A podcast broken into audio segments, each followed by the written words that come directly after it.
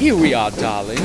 This is our compartment. And we have it all to ourselves. Marvelous. I'll just stow the cases. No, wait. I want my magazine. My dear wife. now there's a word to which I must become accustomed. My dear new wife. I fully intend to keep you occupied with activities far more entertaining than reading.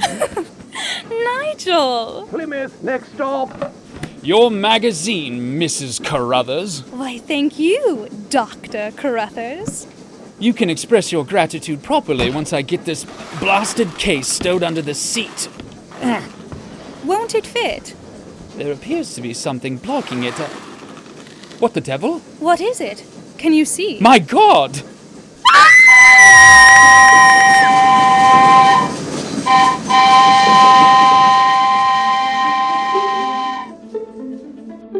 Artists Ensemble Theater presents Mysterious Journey Theater for the Mind.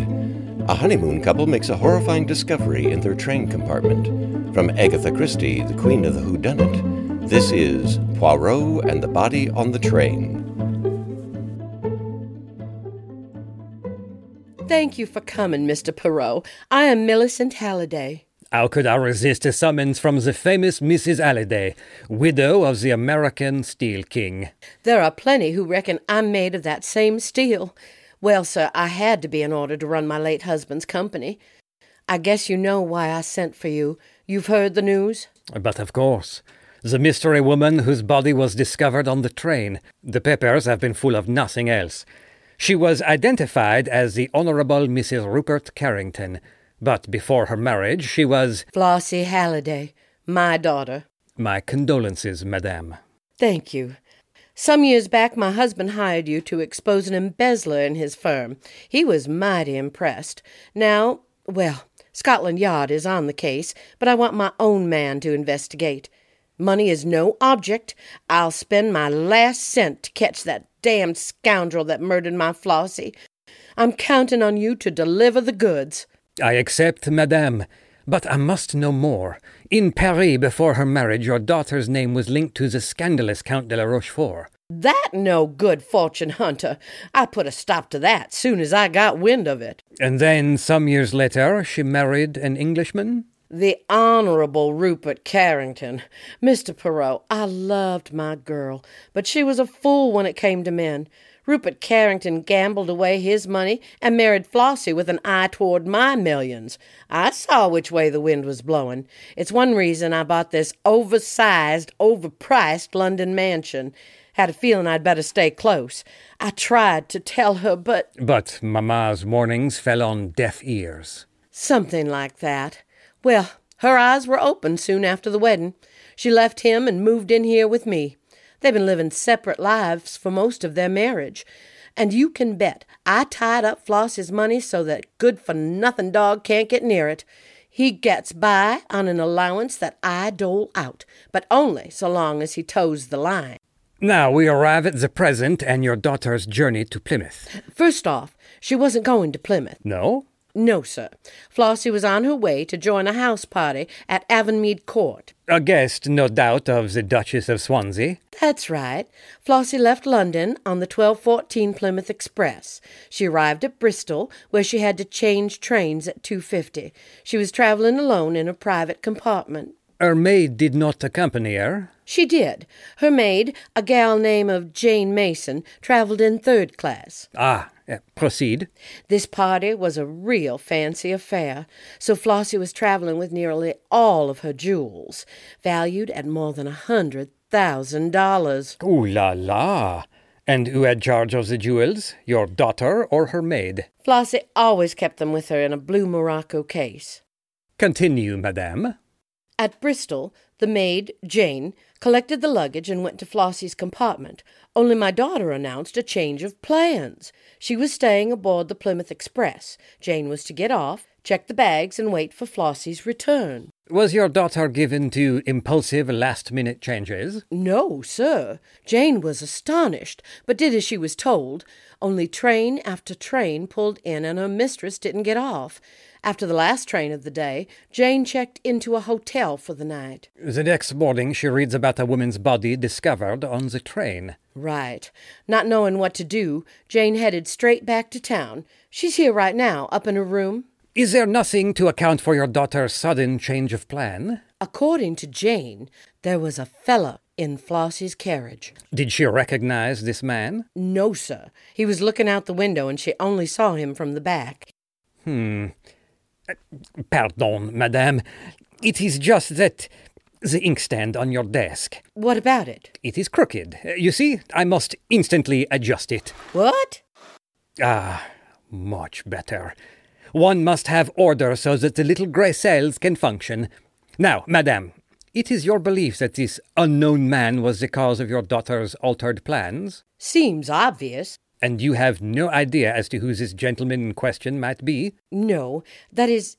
No, sir, I don't. Hmm. We may proceed now to the discovery of the body. It was a young couple, newlyweds, that found my poor Flossie stuffed under the seat like a discarded pile of trash. Do you require a moment, madame? I'm all right. I've got to be. Anyway, it turns out that the bridegroom was a doctor, so he examined the body. And? She'd been chloroformed, then stabbed. No weapon found. The time of death? She'd been dead about four hours. It must have happened not long after she left Bristol, either between Bristol and Weston or between Weston and Taunton. Her jewel case? Gone. Your daughter's fortune.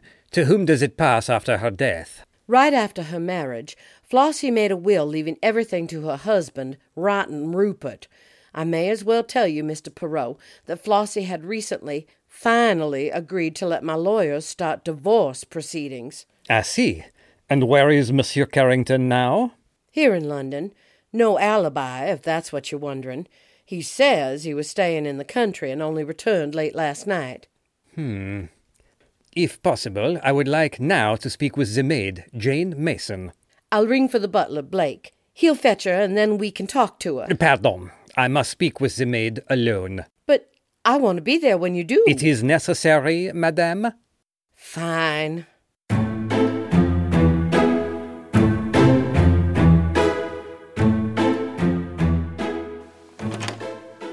You wish to speak with me, sir? Oui, Mademoiselle Mason. Yesterday morning, before departing London, your mistress, was she perhaps agitated, anxious? Oh, no, sir.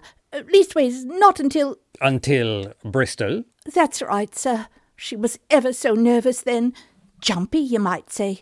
Hardly seemed to know what she was saying. What did she say exactly? Well, near as I can remember, she said, Change of plans, Mason. I shan't be getting off here after all. You'd better stow the luggage in the cloakroom, then get yourself some tea and wait for me in the station. You are certain she instructed you to wait? Oh, yes, sir.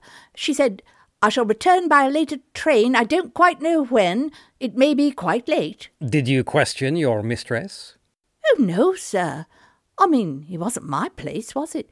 But I did think it very odd. Oh, You must have wondered, no? What did you think? Well, I, I thought it must have to do with the gentleman. He never spoke, but she kept glancing over at him as if to check that she was doing right. You never saw the man's face? No, sir. He had his back to me the whole time. Can you describe him at all? Well, he wore a tan overcoat and cap. He was tall, dark hair. Could he, by chance, have been Mr. Rupert Carrington? The master? Oh, I. Well, I, I, I suppose it could have been. I, I can't be certain. I, I just never thought of it being Mr. Carrington. We so seldom saw him. Tell me, how was your mistress dressed? She wore her white fox fur hat with the veil and her bright blue coat and skirt. Uh, electric blue, she called it. Very striking. That Scotland Yard fellow, Inspector Japp, says as how that was a good thing. He says that folks what saw my poor mistress would be more likely to recall her 'cause of her clothing. Very true. Merci, mademoiselle.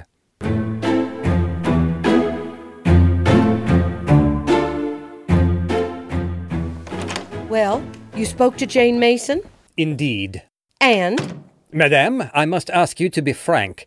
Tell me everything. But everything. What do you mean? I have. You are positive? Absolutely. Ah, bien. There is no more to be said. I must decline your case. What? Why? Madame, it is clear that you are keeping something back. And so, au revoir. Wait! You win. I reckon this letter is what you're after. Oh, you permit? Take it. Though I'd sure like to know how you knew about it. Go on, read. Chère Madame, it is with infinite pleasure and much impatience that I look forward to seeing you again. I have never forgotten those days in Paris, but before long, perhaps sooner than you think, I shall behold once more the lady who reigns supreme in my heart. What a load of horse hockey. He goes on. Believe, mon cher, in my undying devotion.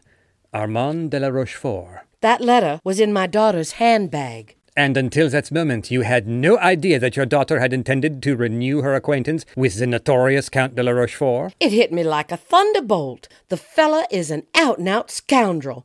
But what I want to know is how you knew about this letter. Madame, I did not. But to track footprints and recognize cigarette ash is not all there is to being a detective. One must also be a psychologist. It is clear that you dislike and mistrust your son in law. He benefits by your daughter's death. The maid's description of the mystery man could well be Rupert Carrington. Yet you do not denounce him, nor do you demand his arrest. Why? Something has sent your suspicion in another direction. Therefore, you are keeping something back. Before I found this letter, I was sure that Rupert Carrington was guilty. Rochefort writes, Before long, perhaps sooner than you think. Was he the man who travelled from London on the Plymouth Express and entered your daughter's compartment? The Count is also, I believe, tall and dark. Oh, Flossie had a type all right.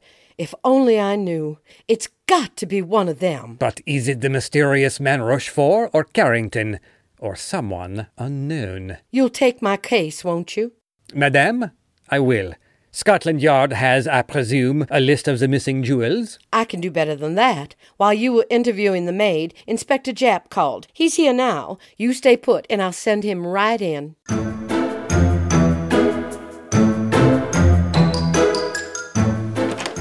Well, well, well. If it isn't Monsieur Poirot, how are the little grey cells, eh? Still going strong? They function, my good Japp. Assuredly, they do. That's all right then. So, what's your take? Was it the soon to be ex husband, the past lover, or just some murderous crook after the jewels? It is too soon to say, but I am curious as to your thoughts, mon ami. Well, we're keeping a sharp eye on all known fences. We'll soon know if the killer tries to dispose of the jewels. He didn't swipe those shiners to admire their sparkle. Meanwhile, I've got a man watching Rupert Carrington. A wise precaution, although perhaps a day late. You will have your little joke. well, if that's all, I'm off to Bristol. Bon chance, Inspector. Uh, When I return, maybe we could. That is. Look, we have our different ways of looking at things, you and me, but I was thinking. That we might confer on the case? That's it! I mean, I don't mind if you don't. Professional courtesy and all that. Hmm, ah, bien. When you return, you will tell me the results of your trip to Bristol? To be sure. Excellent. Au revoir, Inspector. Now, wait a minute. You're not going to Bristol yourself? Why should we both go? Inspector Japp is a whirlwind of action. He will dash about interviewing witnesses, searching for clues. He is most energetic. I know nothing about detective work, but isn't that good? It has its place. Japp will bustle about with the greatest zeal. Me, I shall sit still and ponder. You see, the good inspector is often so busy pounding on the door, he fails to notice that the door is already open. I don't understand anything you just said, but I do expect results, Poirot. What are you going to do? Remember, you've got carte blanche. Me? I shall expend threepence in telephoning the Ritz, where, as you may have noticed from the letterhead, Armand de la Rochefort is staying. So you do suspect the Count. But what would be his motive? One hundred thousand dollars in jewels is a fine motive. However, murder seems out of character for the Count, and if Rupert Carrington killed his wife to gain an inheritance, why did he then steal her jewels? I don't want questions. I want answers. Keep me informed of your progress. Most assuredly, madame. Au revoir.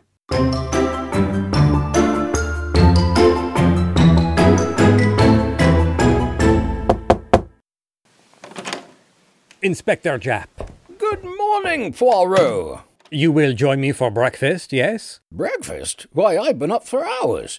Oh, still, I might have a cup of coffee. Oh, ooh, maybe a bit of bacon. Oh, some toast. But of course. And your journey to Bristol, it was productive? Hmm, I think so. Did some good work. And you? Me? I have arranged my ideas. Oh, oh, you have, have you? Too bad the prosecution prefer facts. Hmm, true.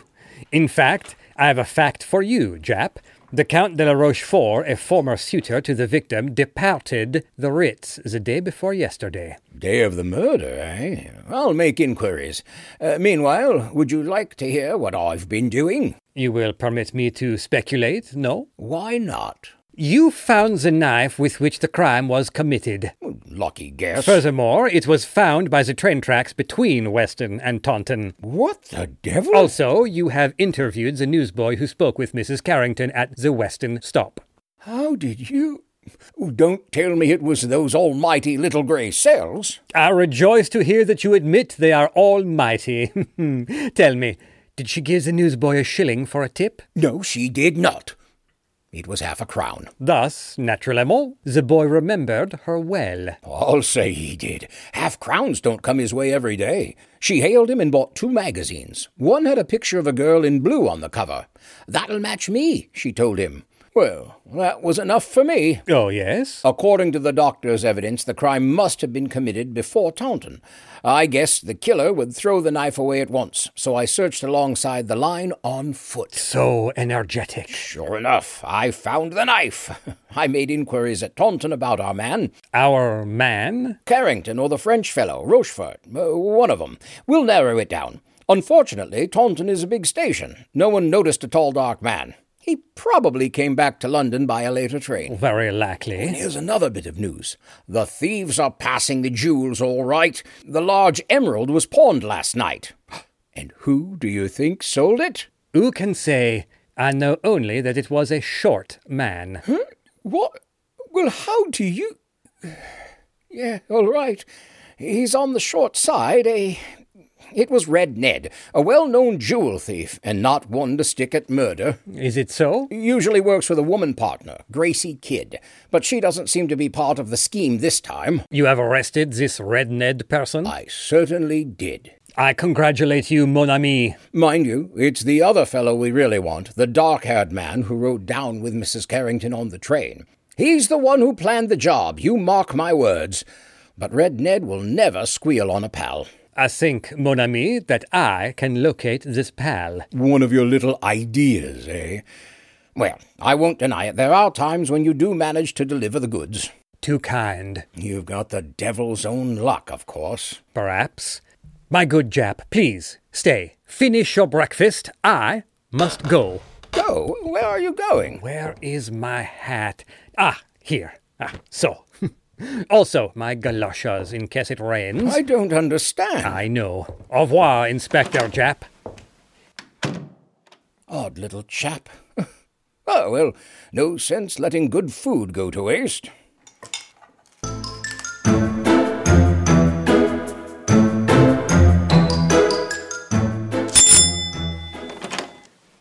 Yes? Bonjour, Blake. This so proper, so very English butler to Madame Halliday. I am Blake, yes. Uh, Please come in, Monsieur Poirot. If you will wait here, I will tell Mrs. Halliday Ah, you are. ah. First, my good Blake, I must ask of you a very great favor to aid in the investigation for Madame, you understand. I'm afraid I don't understand. There is a room I must see. It is a matter requiring the utmost discretion. Well, really. You are very tall, my good Blake. Be so kind as to lean down. A little more. My dear sir, that would be most irregular. Ah, but it is most imperative, n'est-ce pas? Very well. This way.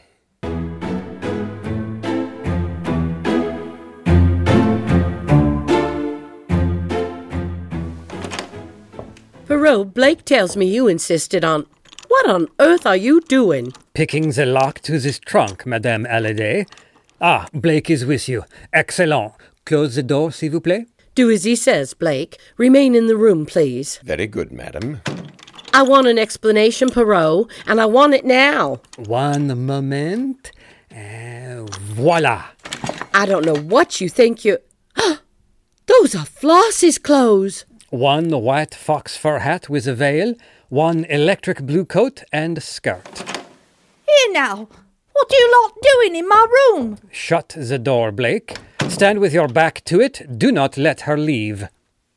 You devil. Madame Halliday, permit me to introduce Gracie Kidd, also known as Jane Mason, who will shortly join her partner, Red Ned, in prison.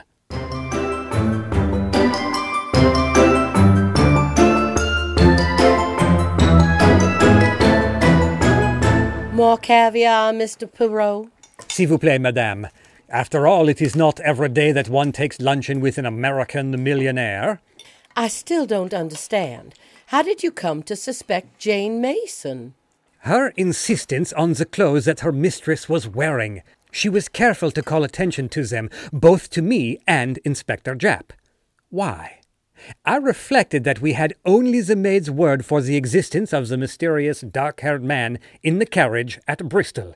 So far as the doctor's evidence went, your daughter might easily have been killed before the train reached Bristol. But if that were so, then the maid was lying. And if she was lying, she was an accomplice, and thus would need corroboration for her story. So, she dressed to resemble my daughter. Oui, Jane Mason persuades her mistress to wear that particular ensemble. She has already provided herself with a duplicate set of clothing. The maid and her partner enter Mrs. Carrington's compartment between London and Bristol. They chloroform and stab your daughter, then roll her body under the seat. Then the maid, dressed as her mistress, takes her place. Later, you see, everyone is oh so busy tracking the movements of the victim, the French count, and the English husband. No one thinks to verify the alibi of the plain, unimportant maid who claims to have disembarked at Bristol. The maid's partner, Red Ned, does leave the train at Bristol with the jewel case and returns to London. Jane Mason remains aboard. At Weston, she chooses a newsboy and makes sure he will remember her by means of a large tip, and calls attention to her brat blue clothes. Back on the train, after departing Weston, the maid hurls the knife out the window so as to mark the place where the crime presumably occurred. And then? Then, madame, the wicked maid changes her clothes, gets off at Taunton, and takes a return train to Bristol. There she waits on the platform and then goes to a hotel for the night, just as she has said, returning to London the next day. If I follow you, this was all just a theory. True. But when the tireless Inspector Japp returned from his expedition, he confirmed all my deductions. Also, he informed me that a well known crook had been arrested, trying to fence the stolen jewels. I knew that, wherever the partner was, he would be the opposite of the man Jane Mason described. Not tall, but short. Not dark, but fair, or perhaps with red hair. Red Ned. Exactement. Once I learned that Red Ned had been arrested and that he always worked with a woman named Gracie Kidd, I knew. Mr. Poirot, I owe you an enormous debt, and the check I intend to write you won't go near to settling it. Merci, madame. As a good Japp, he will get the official credit, but although he has got Gracie Kidd, I believe that I, as you Americans say, got his goat.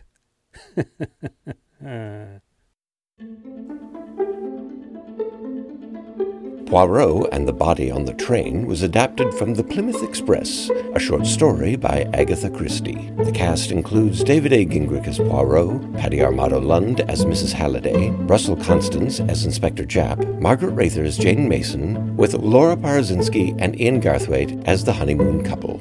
Artist Ensemble Theater produces live theater, and since the advent of the pandemic, it also produces this podcast, Theater for the Mind. Learn more, perhaps consider donating at artistensemble.org. Thank you for listening and supporting Mysterious Journey.